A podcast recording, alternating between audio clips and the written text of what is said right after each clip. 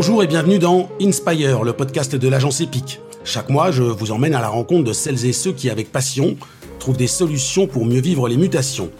Jeunes entreprises, acteurs historiques, marques et événements issus de l'univers du sport, du lifestyle et du bien-être, ils éclairent pour nous l'environnement complexe qui nous entoure.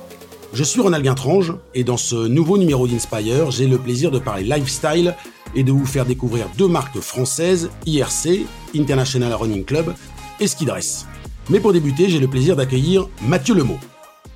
Bonjour Mathieu. Bonjour. Vous êtes euh, journaliste sport spécialisé dans le lifestyle. Vous avez notamment collaboré avec la chaîne Bean et le magazine GQ. Comment définissez-vous le, lifestyle? Le lifestyle, c'est un bien grand mot pour, euh, en français résumé, tout l'univers des loisirs. Le sport, évidemment, pour ce qui nous concerne là, mais aussi les voyages, la gastronomie, le bien-être, la beauté, la mode. Voilà, c'est un grand mot valise pour euh, décrire tous les sujets qui nous concerne, mais de manière euh, plutôt agréable en règle générale. Est-ce que ce lifestyle, c'est un nouveau marché? D'où ça vient précisément? Euh, Le lifestyle, c'est un marché qui commence à dater maintenant, qui a au moins, euh, au moins une quarantaine d'années. Euh, ça nous vient euh, très directement des États-Unis, évidemment, et euh, c'est toute l'industrie qui concerne l'hédonisme, les plaisirs et, et, les loisirs en règle générale. Est-ce qu'il y a un lifestyle à la française? Il y a un lifestyle à la française parce que on est un pays qui déjà aime bouffer, aime manger, donc évidemment il y a une, une French touch aussi dans, dans le domaine. Après, c'est vrai que c'est quand même un univers qui est très mondialisé et les codes euh, qu'on a en France sont euh, sensiblement les mêmes que euh, ailleurs dans le monde. Après, on a des affinités particulières en fonction de certaines disciplines sportives, notamment en fonction de certains us et coutumes au niveau des, des voyages, du, de, du bien-être aussi, de la santé.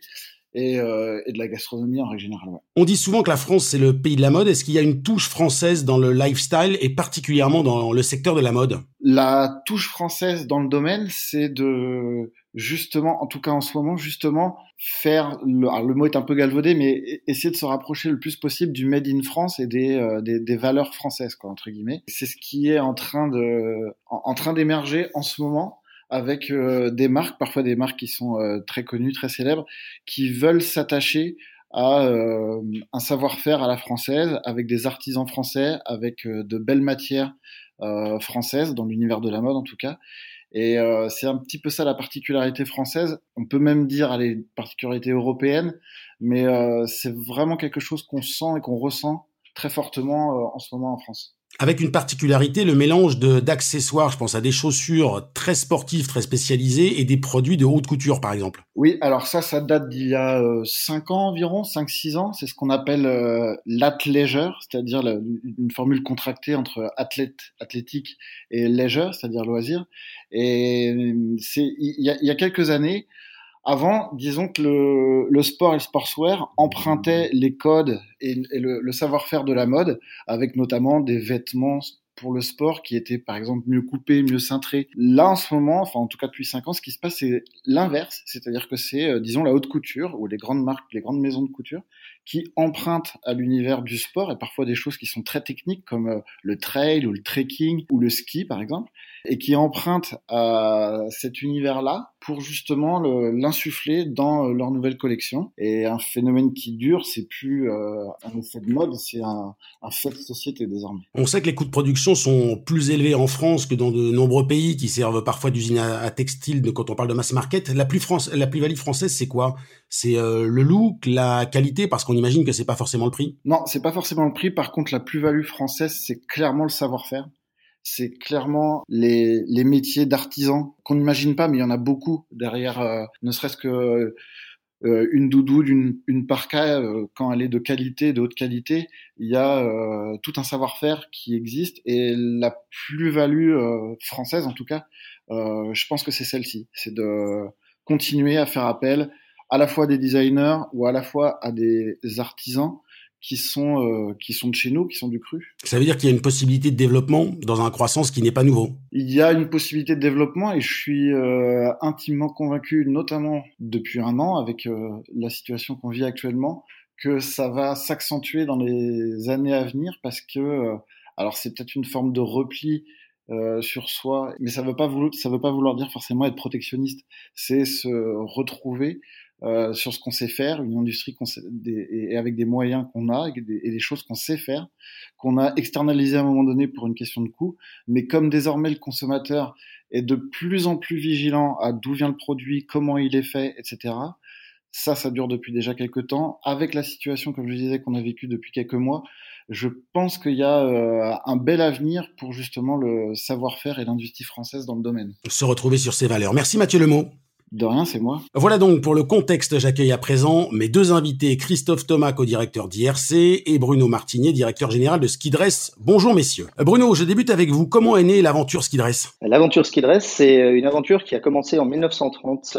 Euh, Skidress, c'est une vieille marque française qui est née à Strasbourg, qui a, vécu ses heures de gloire en 48 à Saint-Moritz, en Suisse, où Henri Oreguet gagne la première des descentes de l'histoire des JO, qui derrière a été dessinée par des personnes qui sont devenues des grandes de ce monde, comme euh, Emmanuel Kahn, avant qu'elle connaisse le succès qu'elle a eu avec ses lunettes, euh, qui, qui a été designé par Thierry Mugler euh, également à ses débuts. La marque s'est ensuite vite fait un nom à l'international, notamment avec l'Asie, avec le Japon, avec le Liban, et s'est éteinte au début des années 80 avec l'arrivée de la grande distribution en France. Et je l'ai relancée en 2013 parce que j'avais envie de ramener de l'élégance dans le monde du ski, dans le monde de l'hiver, ce qui s'était perdu depuis une vingtaine d'années à l'époque. Christophe Thomas, IRC, c'est complètement différent c'est beaucoup plus récent et c'est aussi un changement de cap personnel pour ses créateurs. Tout à fait, oui. IRC, c'est un changement de cap personnel euh, à plus d'un titre. C'est déjà un nouvel entrant puisque la marque euh, est en pleine préparation d'un lancement euh, qui aura lieu le 18 mars prochain. C'est un changement de cap personnel puisque Personnellement, j'ai été producteur audiovisuel pendant 20 ans et que mon associé avait une agence d'événementiel et qu'on a décidé tous les deux d'écrire une nouvelle page personnelle en, se lançant dans ce projet exaltant, passionnant, excitant, euh, qui était de, de, lancer une nouvelle marque. Donc totalement nouvel entrant et une marque qui verra le jour euh, au mois de mars 2021. Christophe, on sent l'envie quand on vous écoute, mais est-ce que commercialement c'est aussi l'envie de combler un manque? Commercialement, c'est l'envie de combler un manque. Euh, oui, certainement.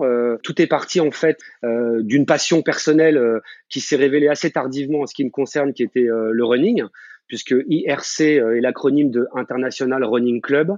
Donc on aura bien compris que c'est une marque qui, euh, euh, est inspirée par le running. Et cette passion euh, que j'ai découverte tardivement, puisque il y a huit ans, j'ai commencé à courir, alors qu'en fait, je m'étais toujours juré de ne pas courir sauf après un ballon. j'ai été pris, piqué par ce virus running. je me suis rendu compte assez rapidement que ce sport individuel était en fait très collectif qui avait une communauté incroyable, qu'il était passionnant, qu'il était connecté, solidaire, bienveillant, universel, et qu'au-delà de, de, ce sport, euh, c'était un véritable lifestyle. Et donc, je me suis euh, rapidement rendu compte qu'il serait intéressant de pouvoir conjuguer euh, cette image ultra positive que ce sport véhicule avec une gamme de vêtements qu'on peut porter tous les jours une gamme de sportswear qui peut s'accorder avec n'importe quelle pièce d'un dressing. Et donc, on a imaginé le projet IRC. Bruno, est-ce que j'ai raison euh, de dire, en vous écoutant euh, nous narrer l'historique de Ski Dress, que vous souhaitez en fait moderniser le vêtement de ski, mais en revisitant euh, les codes des décennies précédentes, en les adaptant? C'est exactement ça. En fait, pour, pour reparler de ce qui se du marché jusqu'au début des années 2010, ça faisait une vingtaine d'années que l'ensemble des acteurs du marché se battaient pour apporter de la technicité euh, dans les vêtements en ayant oublié un petit peu l'élégance euh, associée, associée au produit.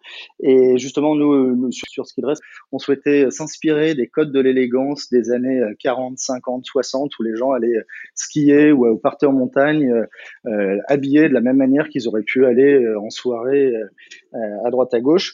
Et donc, on s'est inspiré effectivement de ces codes de l'élégance à la française avec des coupes plus, plus cintrées, avec des des, matières plus nobles, on va dire comme, comme la laine par exemple, pour avoir des produits qui puissent être bons dans la, dans la pratique, mais surtout qui puissent être déclinés également euh, en ville. Et eh, Christophe, là aussi l'identité visuelle pour IRC c'est important. Quels sont vos objectifs? Qu'est-ce que vous voulez imprimer comme style? Alors nous, nos objectifs, c'est, euh, comme je le disais, euh, pouvoir porter du IRC aussi bien avec un jean que sous une veste qu'avec une jupe. notre ambition, on sait très bien qu'il y a aujourd'hui un marché euh, aussi bien sur euh, la surf culture que la skate culture, ce sont des univers avec une imagerie très forte. Et moi, je pense personnellement, j'en suis intimement convaincu qu'aujourd'hui, il y a une vraie run culture. C'est-à-dire que ça devient un vrai lifestyle et qu'on n'est pas obligé euh, euh, d'être ni runner ni de porter du technique pour pouvoir afficher cette, cet état d'esprit, ce lifestyle avec des millions d'adeptes qui courent régulièrement, qui se font du bien au corps et à la tête. Et donc l'esprit d'IRC, ben, c'est de retranscrire un peu tout ça. Donc nous, on est parti dans un, un, une thématique, en tout cas sur la première collection, qui est une ouverture vers les voyages, puisque chaque modèle euh, reprend une destination iconique, un endroit hyper sympa à travers le monde que tout runner rêverait de fouler parce qu'on sait bien que le runner euh, a toujours sa paire de, de baskets dans son sac et euh, n'hésite pas à courir.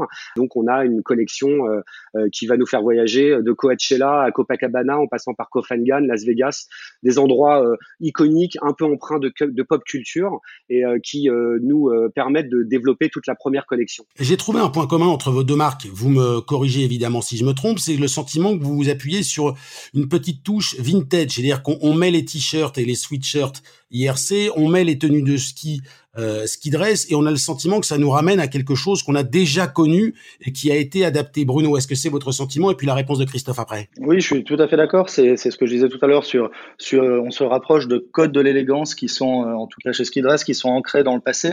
Et donc de, de, ce que j'entends, c'est la même chose chez, chez IRC. Juste une petite précision sur ski dress, on est, vous parlez beaucoup de, de vêtements de ski, on est vraiment spécialisé sur la deuxième couche, donc essentiellement sur tout ce qu'on met sous une veste de ski, donc du pull, du gilet, de la veste. Euh, c'était juste pour la, petite parenthèse. Parenthèse importante. Christophe. Euh, oui, bah, le vintage. Alors c'est un terme un peu désuet, donc nous on l'utilise avec précaution parce que c'est vrai que certaines personnes, euh, quand on leur parle de vintage, il y a tout de suite le côté un peu fripe, un peu, un peu vieux. Alors que pour moi, le vintage, moi je suis personnellement dans mes goûts, dans mes goûts en tout cas personnels, assez, assez féru de vintage. nous, nos inspirations, oui, elles sont graphiques. Elles peuvent, elles peuvent couvrir les années 80, les années 90, parfois un peu les années 70.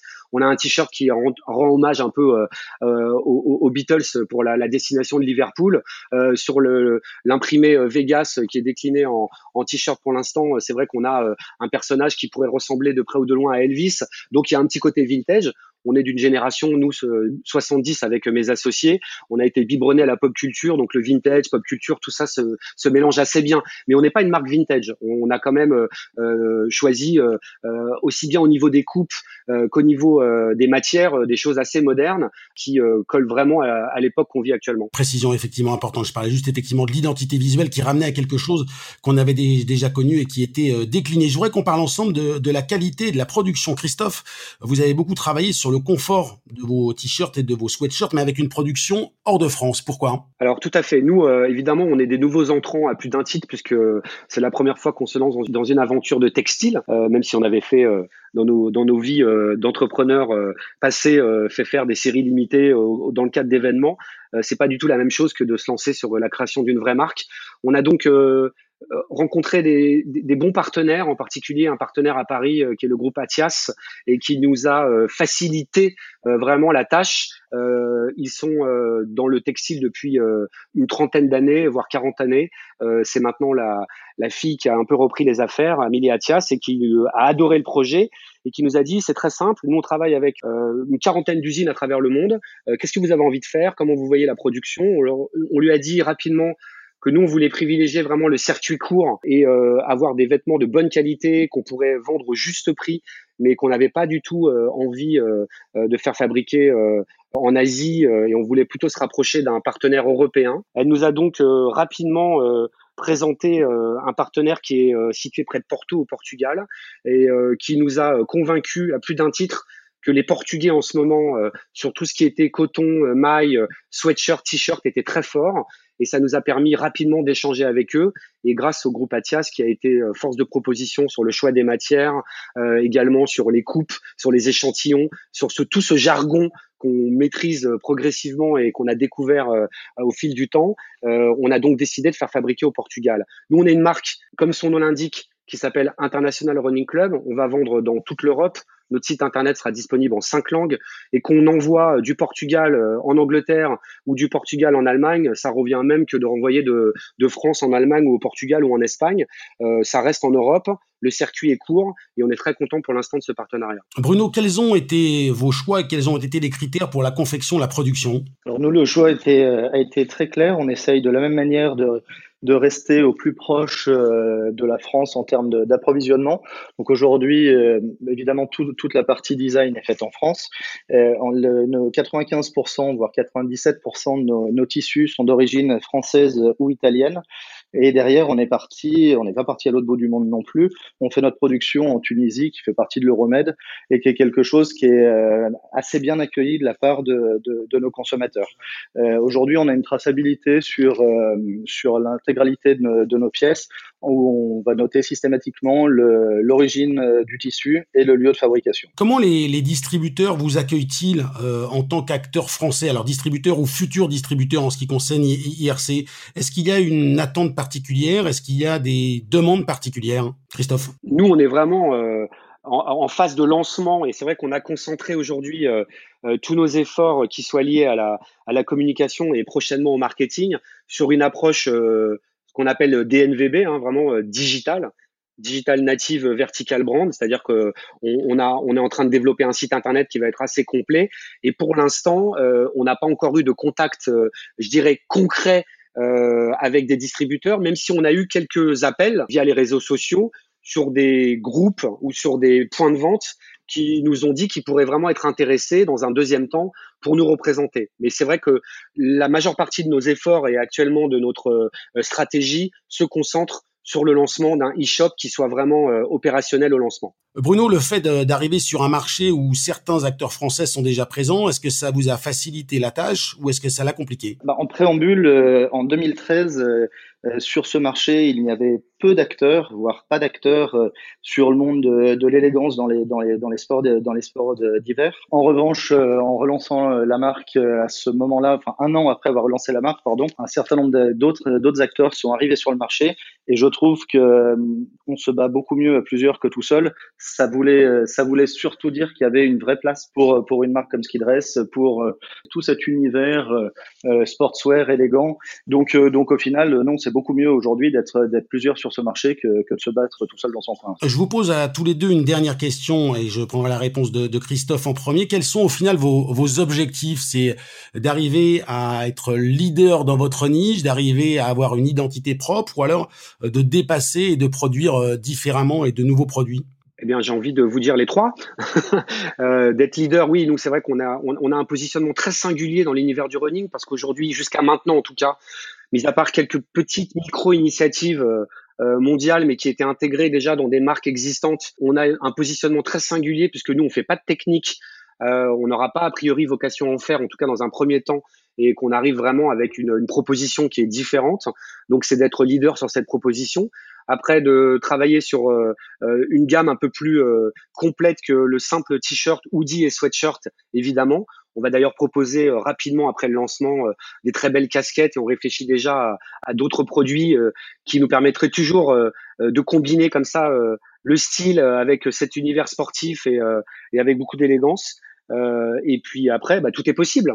Nous, on est, c'est vrai, euh, aujourd'hui euh, très excité par le lancement de ce projet. On a plein d'idées, euh, on a de très bons partenaires, on est bien entouré et on s'interdit absolument aucune possibilité de, de voir plus grand, plus haut, plus vite. Et vous avez bien raison, Bruno. Et nous, effectivement, l'objectif d'être, d'avoir une marque qui est connue et reconnue, c'est un objectif qui est déjà atteint aujourd'hui sur toute la toute la zone de montagne, qu'elle soit française et un peu élargie au reste des Alpes. Euh, par contre, l'objectif, euh, le deuxième, c'est aujourd'hui de redescendre en plaine. C'est un virage qu'on a a amorcé déjà l'année dernière pour euh, pour être présent, connu et reconnu et être leader sur notre sur notre marché, autant en montagne que que qu'en ville. C'est clairement, l'ambition, euh, notre ambition aujourd'hui, sachant que sur sur Skidress, nous, sommes une des rares marques dans, l'hiver à proposer autant de pièces en deuxième couche, donc sur tout ce qui est pull, veste, gilet, qui est, vraiment notre spécialité. Merci Christophe Thomas, co-directeur d'IRC, merci Bruno Martinier, directeur général de Skidress. Vous avez écouté Inspire, le podcast d'Epic, l'agence de communication des entreprises inspirée par la passion. C'est à retrouver sur l'ensemble des plateformes Deezer, Spotify, Apple Podcast, Google Podcast, Podcast Addict, mais aussi Castbox et Overcast et Castro, podcast produit par l'agence Brève Podcast. Pour terminer, n'oubliez pas ce qu'écrivait William Shakespeare, la passion s'accroît en raison des obstacles qu'on lui oppose.